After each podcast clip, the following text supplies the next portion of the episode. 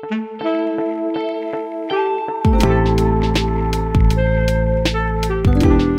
good morning, good afternoon, good evening. This is your life. This is your chance. Listen.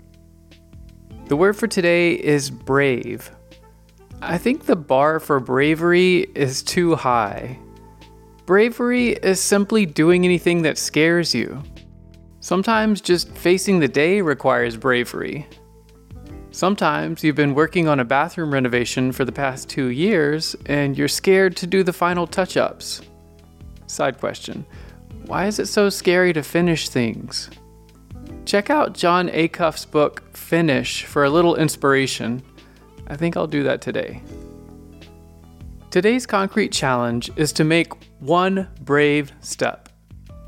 Intentionally keep the bar low because a high bar means you probably won't ever do it.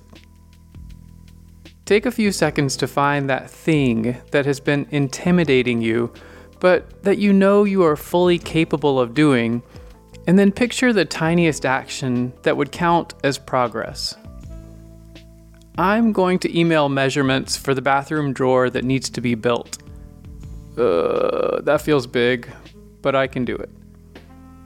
Pro tip asking for help can be a tiny step that gets you much further than you could have gotten on your own. Let me know what tiny, brave step you took at concrete.win, W-I-N, slash today. Check back tomorrow for a new challenge. Until then.